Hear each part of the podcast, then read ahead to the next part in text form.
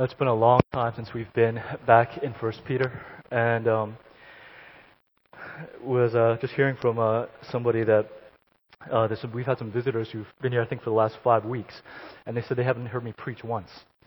And so it's been five weeks or about so since we've been in First Peter, and so what I want to do, just briefly, by way of reintroducing us again to this book, I want to just read uh, the earlier part, uh, just the first uh, eight, nine verses of First Peter before we get to the passage that we're going to read for today. So would you open with me to 1 Peter chapter 1 as God through the apostle Peter reminds us of who we are and then infinitely more importantly who he is, who God is. Peter, an apostle of Jesus Christ to God's elect strangers in the world scattered throughout Pontus, Galatia, Cappadocia, Asia, and Bithynia who have been chosen according to the foreknowledge of God the Father through the sanctifying work of the Spirit for obedience to Jesus Christ and sprinkling by his blood.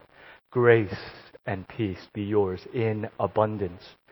Praise be to the God and Father of our Lord Jesus Christ. In his great mercy, he has given us a new birth into a living hope through the resurrection of Jesus Christ from the dead and into an inheritance that can never perish, spoil, or fade, kept in heaven for you who through faith are shielded by God's power until the coming of the salvation that is ready to be revealed in the last time. In this, you greatly rejoice, though now for a little while you may have had to suffer grief in all kinds of trials these have come so that your faith, of greater worth than gold which perishes, even though refined by fire, may be proved genuine and may result in praise, glory, and honor when Jesus Christ is revealed.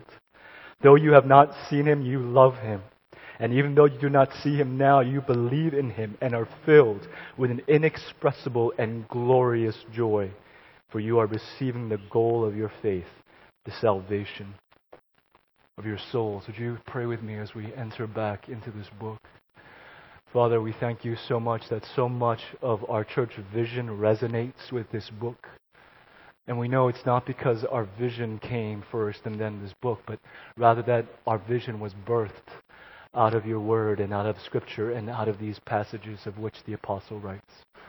And we thank you, God, that what the apostle wrote is not just from the mind or the heart or the pen of man, but that God, that you carried him along by your Holy Spirit, inspiring him with the words that you so desired to be communicated, God, from you and your kingdom to us and into our world. And though we see you not now with our eyes of flesh, we love you and we believe in you and see you with our hearts of faith.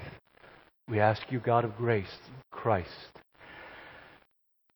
that all the fullness of the Trinity would be here in the foreknowledge of God, the sanctifying work of the Spirit, and Jesus Christ and your sprinkled blood, our great high priest, in whose name we pray. We pray these things, God, in Christ Jesus' name. Amen. I don't know if you all can remember back to uh, school. I remember one time I was at a, at a blockbuster, and by that time I'd been out of school for uh, many, many years, many years, and um, and I remember uh, as I was just there was a, a child and daughter, uh, I a daughter and a, and a parent, and they were picking out videos, and the child wanted to get two or three, and the parent said no, you can't because it's a school night, and those two words started to echo around in my brain, school night. It brought all kinds of memories back to me. And school, as we prayed over, is an institution God appointed for the raising up of our young children and of the next generation. And at the same time, there has been a great ambivalence that many people have had towards school and which C.S. Lewis shared. And so now I'm reading yet another biography on C.S. Lewis, and this is a man who spent most of his life in school either as a student or as an educator. And he had this love hate relationship with school so much so that at the end of his own uh, autobiography, and surprised by joy. He closes it this way, and he talks about the words of, the, from the, uh, the words of the Narnia Chronicles. Then Aslan turned to them and said, "You are, as you used to call it in the Shadowlands, dead. The term is over. The holidays have begun. the dream is ended and this is the morning. And so ends the last battle in the Narnia Chronicles and the way that Lewis thought of the ending of his life. At the, at the end of his life, he thought of it in terms of the term is over now and the eternal holidays, which uh, there will be no end. The summer has come forever and ever and ever. To fully realize the import of these words, you have to know a little bit about Lewis's early upbringing in his early school years. And it gets confusing as I read this biography because growing up in Britain, what they call public school is what we call secondary school. I mean, what they call preparatory school is what we call secondary school. What they call preparatory school is what we would call a, a private school, which what they also call a college, which is to prepare them for private school, which is what we call college. And so this is just kind of the school system in Britain, at least of that time when, when Lewis was growing up. And this is what he writes in his journal. Life at a vile boarding school is this way a good preparation for the Christian life, that it teaches one to live by hope. I think it's, it's an amazing statement. To live life at a vile boarding school is in this good preparation for the Christian life, that it teaches one to live by hope, even in a sense by faith. For at the beginning of each term, home and the holidays are so far off that it's hard to realize them as to realize heaven. They have the same pitiful unreality when confronted with immediate horrors. Today's geometry blots out the distant end of the term as tomorrow's operation, and he means surgery, blots out the hope of paradise. And yet, term after term, the unbelievable happened. Fantastical and astron- astronomical figures like this time six weeks shrank into practical figures like this time next week and this time tomorrow, and the almost supernatural bliss of the last day punctually appeared. You understand what he's talking about? He's likening the end of life and coming on of death as a release and onto a holiday, an eternal holiday when the term is, is over. I think that's, that's an amazing thought. And so that he would say that living in his school was a living by hope a living by hope. So that no matter how horrible things might be, and he got he was somebody who was terribly bullied and who never made it high up in the social hierarchy of school, no matter how horrible things were, he kept on living on what was going to happen in the future, a living by hope. And so that he would say to himself, this time in six months, this time in six weeks, this time in three days, this time next week. Do you guys remember doing this at the end of a school year? This time next week, I will be in holiday. I'll be in summer. This is instructive, he says, for our life now, which is also a living by hope. Christian life is a living by hope. So that no matter what we endure in this present life, there is a this time 40 years from now, this time 30 years from now, this time eight years from now, and as life continues to unfold and these year and year passes by, that we will come to a time when we do not know, but God divinely appoints, and where we will be saying, this time in six weeks, this time in a day, this time tomorrow, I will be with Him in paradise.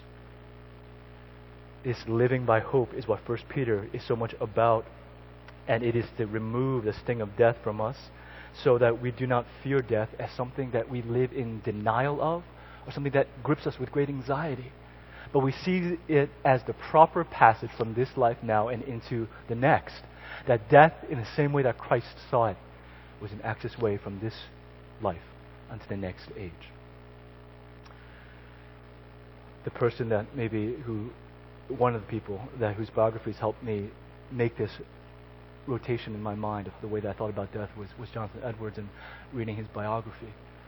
And Edwards, as he, the people recount the last words that he spoke on his deathbed, Edwards gave some words to his children. He gathered all of his children around him at his deathbed, and Edwards said to them, And now you will be left fatherless. I think it's an amazing statement. And now you will be left fatherless. And he preaches to them his, a, a final sermon on his deathbed.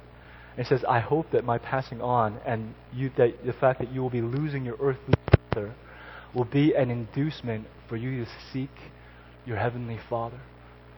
And then he gave some words to the people around him to, and to his friends. And then when he was finished saying the last thing that he wanted to say, his last words of edification and encouragement to those he most dearly loved, his biographer says that he started to look around when he was done speaking to man. And he started to look around on his deathbed and said, And now where is Jesus of Nazareth, my true and never failing friend? Where is Jesus now? So much was his character in dying that his physician wrote these words and said, Death has surely lost its sting to this man. And that same way, we don't want to recoil from death, something that is so far beyond our control. It is something that we see under the sovereign appointment of God. This is the hope to which 1 Peter invites us to when it says, Praise be to the God and Father of our Lord Jesus Christ. In his great mercy, he has given us new birth into a living hope through the resurrection. A living hope through the resurrection. And so we don't do this uh, in our church, and, and it, there's, there's some worth to doing these things. There are older churches that go through what they call catechisms. One of the great catechisms of the church in history is one that was written in 1563 called the Heidelberg Catechism. And all a catechism is, is a teaching, a way of educating people on the great doctrines of Christianity. And as catechisms are constructed, they are structured around a question and an answer. And question 58 says, What comfort do you derive from the article of the life everlasting? Meaning the doctrine of the life everlasting. What comfort do you derive from the doctrine of the life everlasting? And the answer is that since I now feel in my heart the beginning of eternal joy, after this life I shall possess perfect bliss, such as eye has not seen nor heard neither has entered into the heart of man therein to praise God forever. Let me read that answer one more time. That since I now feel in my heart the beginning of eternal joy, after this life I shall possess perfect bliss, such as eye has not seen nor heard, neither has entered into the heart of man. Therefore, praise be to God forever. This forward looking orientation is what 1 Peter points us to a cutting clear of the past and a living in the present as it takes us powerfully into the future. This future oriented nature is the way that the entire Bible, both Old and New Testaments, are constantly or, uh, pointing us to. So that in the verses that we had read to us, in, starting from verse 10, concerning this salvation, the prophets who spoke of the grace that was to come, that was to come to you, searched intently and with the greatest of care, trying to find out the time and circumstances to which the Spirit of Christ in them was pointing when he predicted the sufferings of Christ and the glories that would follow. It was revealed to them that they were not serving themselves, but you, when they spoke of the things that have now been told to you by those who have preached the gospel to you by the Holy Spirit sent from heaven and even angels long to look upon these things. This passage of Scripture is telling us is that the entire Old Testament was not written primarily, even though it was written to the people of the time, it was not written primarily for them, but the prophets who spoke in the Old Testament, meaning those who spoke of God. So this includes Moses and all the writers of the Old Testament. That they were writing for the future, and they were writing actually for our benefit and our encouragement there's a future oriented scope in the scriptures so that the Old Testament looks to the New Testament, the next age, and the entire New Testament looks into the forward, into looks forward into the next age, which is the kingdom of God and its fulfillment that comes to us. This does not sit well, and it is out of shape in the way that this world conforms and shapes us. Because if anything that we want in as modern people, we want to have it now, and it can't come quick enough. We are always in the present in such a way that we want things to be immediate. And if it doesn't have a payoff right now in this life, we can't see any benefit from it. And so a lot of Christianity is focused and shaped so that what will benefit your life immediately in the now. And in the entire New Testament, it is looking at life in the now from the perspective of eternity, from the next age. to live our lives in such a way so that it is in conformity not with the life that we live in the present, and the age of the present, but the life that we are to receive in the future, as it says in the scripture, as when Jesus Christ is revealed. It's in our prayers when we say that thy kingdom come and thy will be done on earth as it is in heaven. And the certainty of it is something that God wants us to build our hope upon. And so let me take you just a little bit back into these previous verses. And verse 6 In this, meaning the future inheritance of the kingdom of God and in all its fulfillment, in this you greatly rejoice, though now for a little while you may have had to suffer grief in all kinds of trials. And these have come so that your faith, of greater worth than gold which perishes, even though refined by fire, may be proved genuine and may result in praise, glory, and honor when Jesus Christ is revealed. What the scriptures want us to make no mistake about is that there is a certainty by God's sovereign power by which we will be given these things, the grace that is to be revealed. The scriptures talk about it in a way that God shields us by his power, keeps heaven for us, and allows us faithfully to make that connection so that even if we are faithless, he will remain faithful and so allow us in his faithfulness to cross with our faith unbroken from this life into the next life. And the importance of that is that God wants us to know that now, in the present, so to be able to endure trial. And is that heart in which Christ spoke to Simon, Peter, the writer of this text. And Simon, he already, in his, in, in his arrogance, he, he thought that they would never betray God, that he would never in any way uh, shake in his faith. Jesus knew better and in Luke 22 31, he says to Peter, Simon, Simon, Satan has asked to sift you as wheat.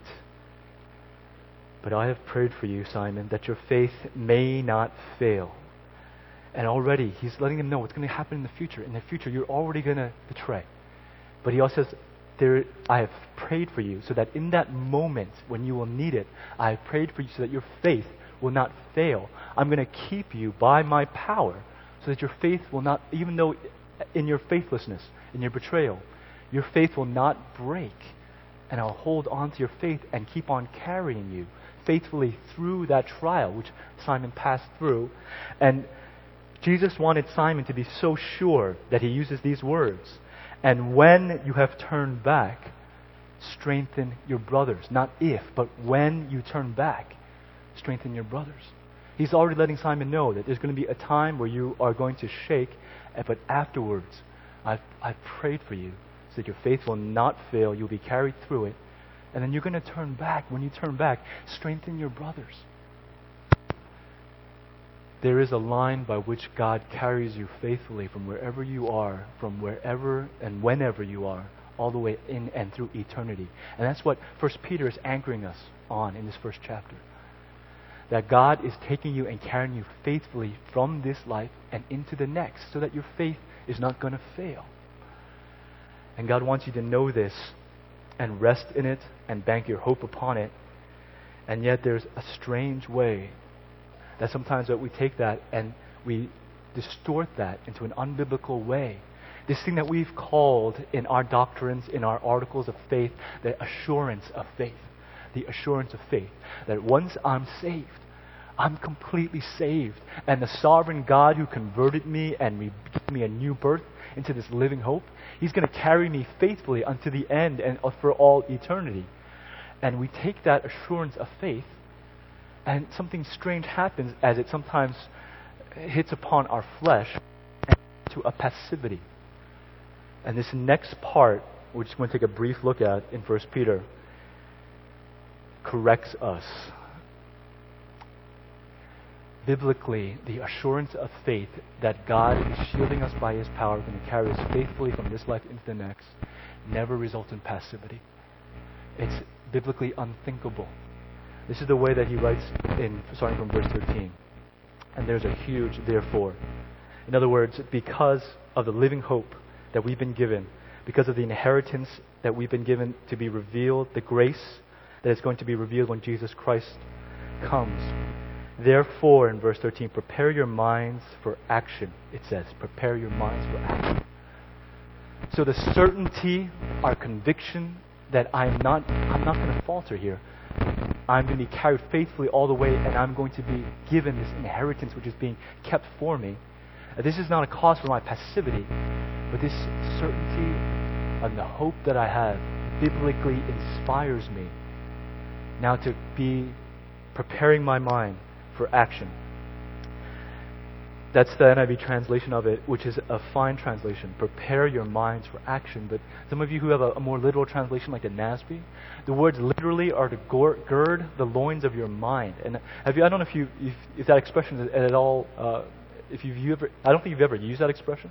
If kind of that expression is at all familiar to you, gird your loins, and it's an old Hebraic expression that's being that was kind of carried through the medieval times, and which is why that it's fallen out in our modern translation in the NIV. But the girding your loins, do you guys know what girding your loins means? That, that metaphor? Uh, it means to prepare for action, but does that, does that, is there a word picture in your, in your head? Girding your loins? Do you guys know what that means? Girding your loins means is that back when men used to dress, you know, in skirts or togas or whatever it was that they wore that was not pants, that where they wanted to do something, they needed to do something, they would have to raise up their skirt and they to gird their loins, meaning they have to wrap this thing around their loins so that they could run, they could do something. It would be our modern day equivalent of rolling up our sleeves, getting to work. And so that what this means is that because you are certain, the hope you have does not waver, it's not an illusion, it's not a, a fragile, flickering thing, because of the solidity of what is lit up before you, the hope of thy kingdom come. Prepare then for action. Don't let yourself fall to passivity or despair. Don't waste time in depression as if you don't know how it's going to turn out. You know the end. Run forward into it. Gird your loins, pick up stride, and go because time is fleetingly passing you by. And you know the goodness, so you can be confident in the way that you run forward, not wasting time running back or thinking about the past. Prepare your minds for action. Be self controlled. Set your hope fully on the grace to be given you when Jesus Christ is revealed.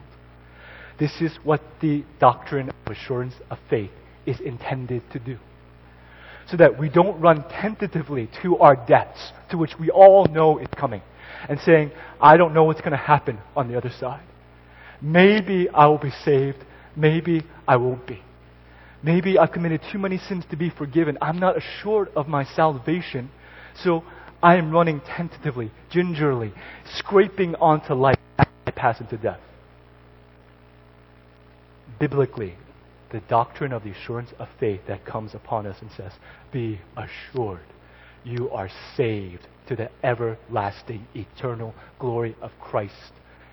You are saved. That assurance of salvation means that I know how it is going to end. I know the fullness and the finality of my inheritance. There is a grace that's going to be revealed at the final time. Not a works, there's going to be a grace that's going to be revealed. And so I can set my mind fully upon it. Let me give you the two most important, at least to my mind, or most helpful historical illustrations that has helped us kind of glue this thinking in my brain when I read passages like this that say, therefore, set your mind fully on the grace that is to be revealed. One is that, y'all, I think you all know this. I'm not even sure if it's true. I think it might be apocryphal. But it says that Cortez, in his great ambition, do you guys know this? Cortez, the, the great Spanish uh, explorer, that when he reached the New World, which, you know, America, back in that ancient time, that when he came to the New World, that he was concerned that his men would want to turn back for Europe that they would not want to settle. And he was so fixed on the new world, not the old, but the new, that he commanded his men, and the men burned the ships. And it was his way of letting every single one, and especially those who may be fearful, who may be thinking, all right, I'm going to put my heart partly into this new world, into this new life, but part of me is still glued and can't forget the past and all that it held, and I am afraid. And he wanted to focus their minds and the way that he did this and sent a powerful message to every single one saying, The ships are gone. Set them on fire. There is no turning back. Set your mind fully on the grace that is to be revealed in the coming kingdom of God in Christ Jesus. And the other historical passage which has helped me immensely into the focus on this new world and not a living of one foot into the kingdom of God and the having to drag along the other foot which is still anchored in the old world and the old life and the old nature and in the flesh, but that can pick up both feet and run in the spirit, is this passage by Charles Lindbergh. And so uh, no one had done it before. No one knew that until someone does it, you don't know that it can be done. It's only a theory. But he believed that he could take a plane at that time in 1927 and he could fly across the Atlantic and he could make a transatlantic flight. And so he takes off in the spirit of St. Louis and he, just takes off. And he's not sure because no one has yet to do it. He's not sure if he's going to make it. But there is a point that this is one of, I think, the most, the best part of his journal probably. There's a point where he reaches what he calls the point of no return. There's no going back now. The point of no return. I, I love those words. There's a point of no return. It says, I burned the last bridge behind me. All through the storm and darkest night, my instincts were anchored on the continent of North America as though an invisible cord still tied me to its coasts. In an emergency, if the ice filled clouds had emerged, if oil pressure had begun to drop, if a cylinder had started missing, I would have turned back toward America and home. Now my anchor is in Europe on a continent I've never seen. Now I'll never think of turning back. I've reached a point of no return. And now my home and my only chance for safety is in the future, not the past. I burned my last bridge behind me. It sets your mind fully on the hope that is to be given you in Christ Jesus in the coming kingdom of God. Is to stop playing with Christianity and stop saying, I want the best of both. Can I not be a good Christian and have everything that this world offers too? And to say, I've made a decision here. I can, I can no more be married to two people, to two continents. I can be to two people. I can no more have citizenship in two places.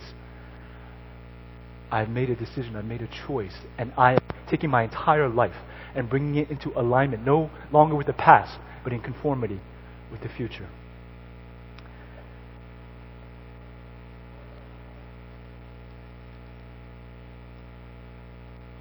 Be self controlled, it says. Prepare your minds for action. Be self controlled. Set your hope fully on the grace to be given you when Jesus Christ is revealed. As obedient children, do not conform in the evil desires you had when you lived in ignorance. As obedient children, do not be conformed, do not conform to the evil desires you had when you lived in ignorance. There is that word is I don't know, it's I think it's about a 14 or 16 letter word in the Greek. It's this huge word that talks about a shape and being cast into the mold of a shape. And the biblical conception is that previously you belonged and had citizenship and identity with the old world and the old kingdom of this world. And so your life was cast into conformity. It fit into that shape. And now, what the people eh, that Peter writes to in this community, this church, under, start to understand that I no longer fit into the old world structures, into its selfishness and its hatred and its bitterness and its disbelief. I no longer fit. And it, they are being persecuted because they no longer fit into this world smoothly. Its values are not their values. What they love are not what this world loves. And so they are banging this square peg into the round hole of this world. Peter's writing and saying, Don't you see that it's not primarily about the fact that you no longer fit into this world, but you're being fit into another world. And the whole reason why that you feel out of step with what's going on here is because you are already being made for what is going to be in the future. Your life is already being shaped and being informed by the values that exist already in heaven. We talk about our church as a community of the future of hope and one in which people can see a little bit of what heaven is going to be like in the future in the present. That could that that reality, that truth, is what First Peter is so much about. that we are already living our lives in the present, already in conformity with the kingdom of God that will happen when Jesus Christ is fully revealed. So that we must live our lives not to be hostile to this world, not to be aggressive in such a way as to make ourselves obnoxious in our faith, so that we flaunt our not being fit into the power structures and the prejudices of this current temporary time. But there's a natural way that we must make our stands as we make our decision of not straddling two lives of two worlds of two ages, but to make our firm declaration of identity, of being a child of the kingdom, of being a child of God, and therefore, as obedient children, living out of step and in conformity with the sinfulness of this world and the holiness of God that is to be in heaven. I've quoted from this movie before, and because uh, it, for me, it was something that was just such a um, instructive movie, aside from being, being uh, an enjoyable one. And I have, I do not mean that, that all lawyers are like this, but and that's what I mean by instructive. But he just said something at the end of this end of this movie, which I just thought was so good. And the movie's called The Rainmaker, which was, I don't know, most of you probably not seen it. It's Matt Damon's uh, fledgling role when he was just, uh, just, I don't know, he must have been not more than 21 or 22. And this movie, he's he's a he's a lawyer, just starting out and I, full of ideals He's a lawyer because he wants to help people. He's a lawyer because he has this outmoded understanding of law that it can be for justice and for helping people whom the system is somehow not working for. Is that he wants to be the defender. So he becomes a lawyer. And what happens, he takes up this case of this old uh, woman whose son has been denied health coverage by an insurance company and uh, for a condition, and therefore this is her, her son is, is dying because he's not getting the coverage of health care that he needs anyway, and so he, as a, he's defending her, defending her, he comes up. He's just this young buck lawyer who's taking up this case because she doesn't have money to pay a proper lawyer, and so he comes up against his health insurance company, and he's this pivotal meeting between him and this wonderful Jon Voight. Jon Voight is playing the lawyer that is representing the health company, and he, they sit at opposite sides of this of this long table in this conference room. And in this long table, Matt Damon is is in his bad fitting suit, you know, fresh scrubbed as can be, and just kind of saying, you know, in his ideals and talking about how that that that his client is being denied the health coverage that he that she, this that he, the, she and he needs and is owed her under her policy, but there is absolutely no give on the other side as Jon Voight plays the elder lawyer, flanked by this team of lawyers who are not going to give an inch. And so at one point in the scene, Matt Damon understands nothing he says, no precedent of law, no reason of logic is going to sway this individual from giving up a cent. And he just looks back and looks at Jon Voight's character and says, You even remember when you sold out? You even remember when law used to be about justice and you have turned it into this thing which you are presently standing for? Do you even remember when you sold out? And as he faces his own temptations into corruption, the movie ends on this one paragraph, which I just thought was just excellent. And the movie ends with these words, and it says, There is a line that every lawyer faces in every case that he doesn't mean to cross. He just does it. And then you're just another lawyer joke, another shark in the dirty waters. And if you cross that line enough times, the line disappears. That line exists for lawyers in one way. That line exists for teachers in another. That line exists for researchers in another way. That line exists for graphic designers in another way. That, that line exists for corporate finance people in another way. That line exists for pastors in another way. But there are all these great lines by which God is not trying to hem us in or box us in, but to guide us safely to heaven.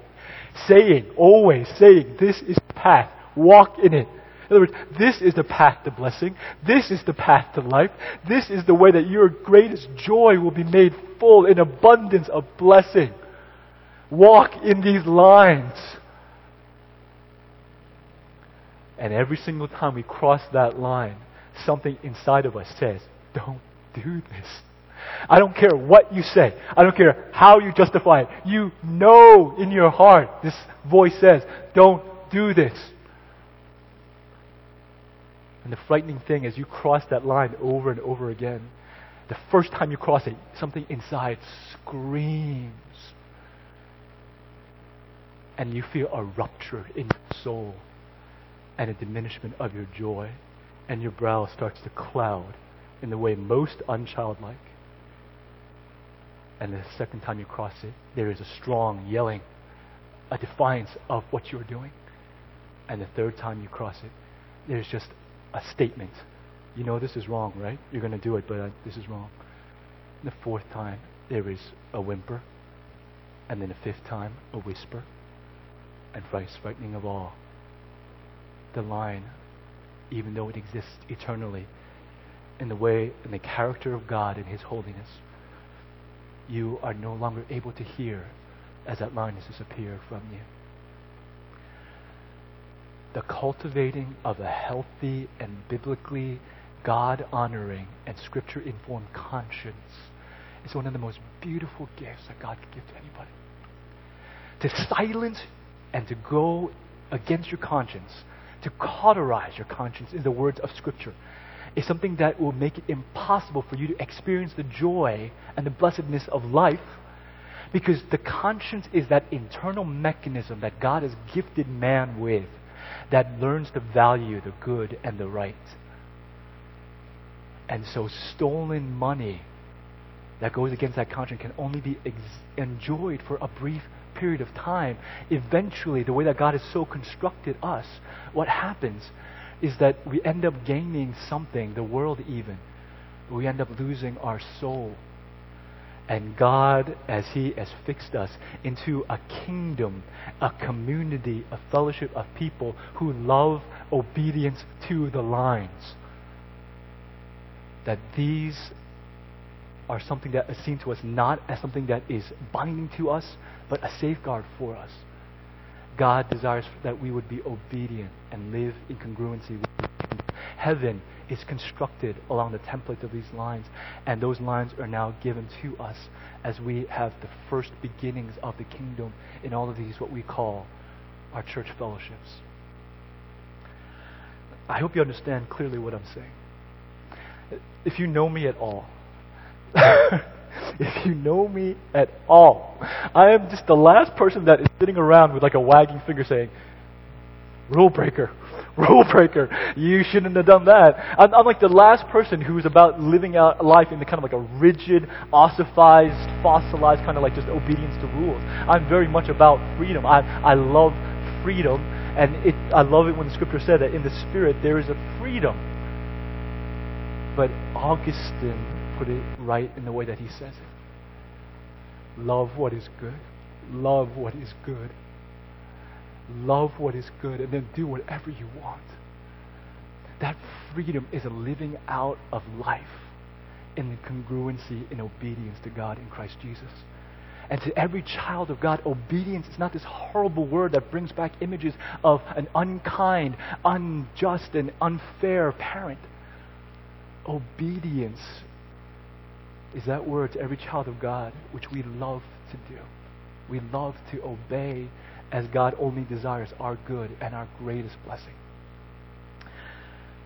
So, as obedient children, do not conform to the evil desires you had when you lived in ignorance. But just as he who called you is holy, so be holy in all that you do, for it is written, Be holy, because I am holy. Be holy, because as it is written, I am holy. And he is quoting Leviticus, which is Peter's application of the principle he just said. He's saying, Don't do you not read your Old Testaments? The entire Old Testament was written for you. There we see the character of God. And this we live in conformity of it, to be holy as he is holy. And so let me conclude on this one last note. How does it work? And let me just address that question. How does living hope, everything before the therefore, produce holy living, which is everything after the therefore in, in uh, verse uh, 13. Let me just say that one more time just to get a, a clear picture of what question that I'm answering in this last point. How does a living hope in the future, in the inheritance, the grace to be revealed, produce in the present a holy living? Because that's the way these two parts fit in 1 Peter. There's a living hope. Praise be to God. Therefore, now set your mind fully on that hope and be holy. So, how does a living hope produce holy living? Therefore. And the best way for me to explain it is in, a, is in a illustrative form, in an illustration. I used to watch this old TV show called MASH on about 4077. Uh, MASH, which is a surgical uh, triage uh, emergency unit that was in the, during the Korean War. And you know what? I, I used to try to watch it with my folks actually. I used to I used to love the show as, as a as a kid, and uh, and I would watch I would I would watch Mash. And as I'm watching Mash, I would uh, my, sometimes my parents would would happen on it, and I'd say, Mom and Dad, you got to watch the show. It's really funny. It's about Korea, and so why would you not want to watch it? It's about you know Korea, and they would never they would never watch it with me. And it wasn't only until later years I realized why. It's because it wasn't funny for them. They lived through it, so it wasn't it wasn't funny with their, their, their depiction of war-torn life in, in Korea at that time was for them a, a reality and a, and, a, and a painful memory. It could not be something that could be served up as comedy, as it was for me who had never gone through it. But MASH depicts this, the story of these doctors who have been taken out of one place and now are in another place in, in this foreign land. And as they are there, it is depicting all the horrible conditions of being a MASH triage surgical unit in the midst of a war torn country. And as they're living there, one of my favorite, favorite characters, I can't even remember the old guy, the first, the first guy that he replaced. But one of my favorite characters is this guy named BJ Hunnicutt. You guys remember that mustache? And he's just this seems like the nicest guy. This guy, BJ Hunnicutt.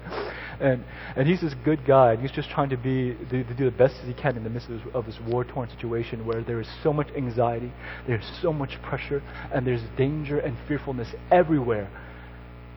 As he lives out his present existence, there comes this amazing temptation in this one drop of sunlight that comes into his life in the form of this world renowned famous journalist named Aggie O'Shea. She's a fictional character, but played by the very real and beautiful Susan St. James. And so she comes, this beautiful woman comes into, into, their, into their compound, and she's witty, she's intelligent, and they start to hit it off, and, and instantly a chemistry starts to spark between the two of them, and soon feelings that neither of them can control start to emerge and grow and start to set fire to them. And so eventually there is the inevitable confrontation that in the midst of a tent where the two of them are just alone, they start to admit these feelings that have emerged over the of this episode. And Aggie O'Shea, she presents him with a proposition and says, We should have an affair. And he, he looks back at her and says, But you know, I'm married. And she says, I know. And it's okay. What I'm offering you is no strings attached. And he looks at her with longing and yearning, this thing that would, could, for the next few weeks or months, provide some succor and comfort in a world of turmoil and pain. And is wondering how he's going to say no to that.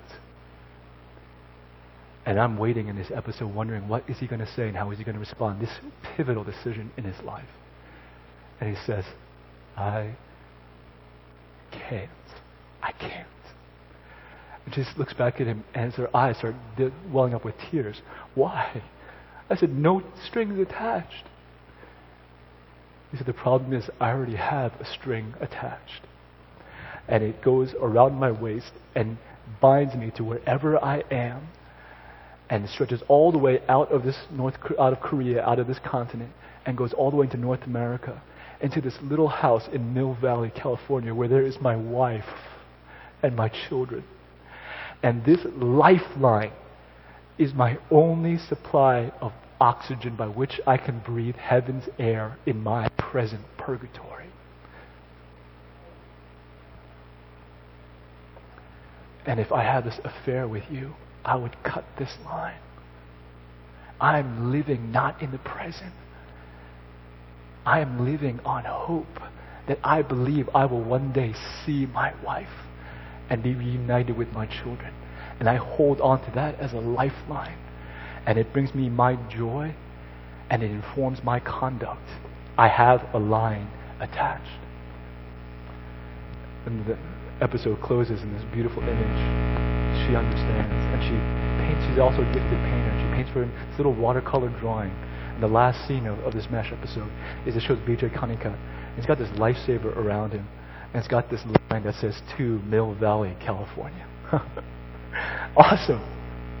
Wherever you are as a Christian, you must be assured that there is a, a lifesaver around your waist named Jesus Christ. And this line that says the Holy Spirit in promise.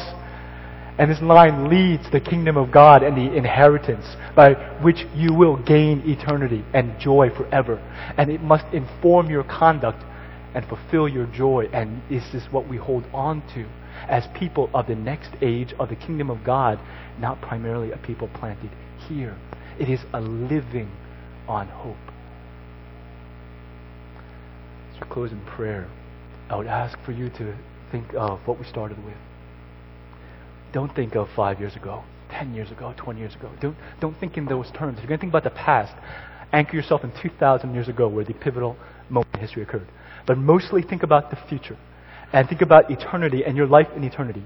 This time, 40 years from now, this time, 30 years from now, this time, a year from now, this time, six months from now, this time, a week from now. Actually, no one knows the hour of the day. You will face Jesus Christ, this invisible one whom you have known and loved your entire life.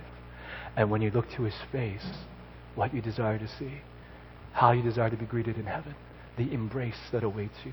Let this inform your conduct in the present, that a living hope will produce holy living. As we pray, I want to invite the worship team to come up. Would you come before the Lord and say to Father, I want to be marked not as a child primarily of this age, of this kingdom, of this world, but of the next age, the next world, the new heavens and the new earth, and the kingdom of God in Christ Jesus.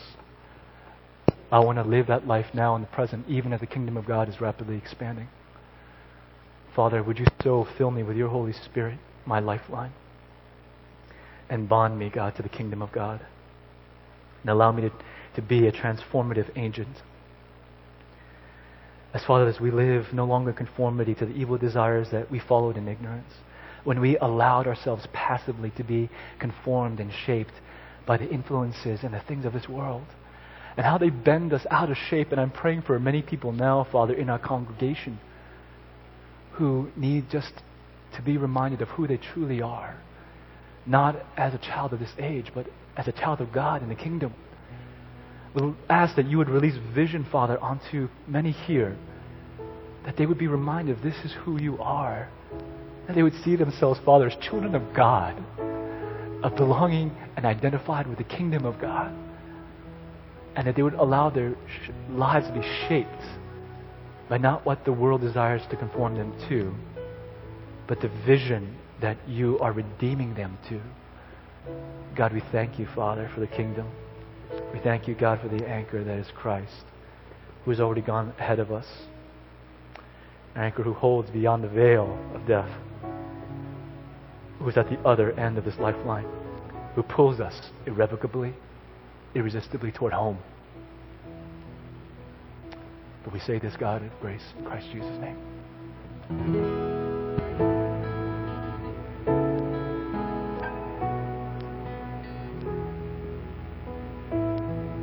I think most of you have been in church long enough to know the, the root meaning of that concept, holiness, biblically. Holiness, to be holy to the Lord. It's not about being good or moral fundamentally.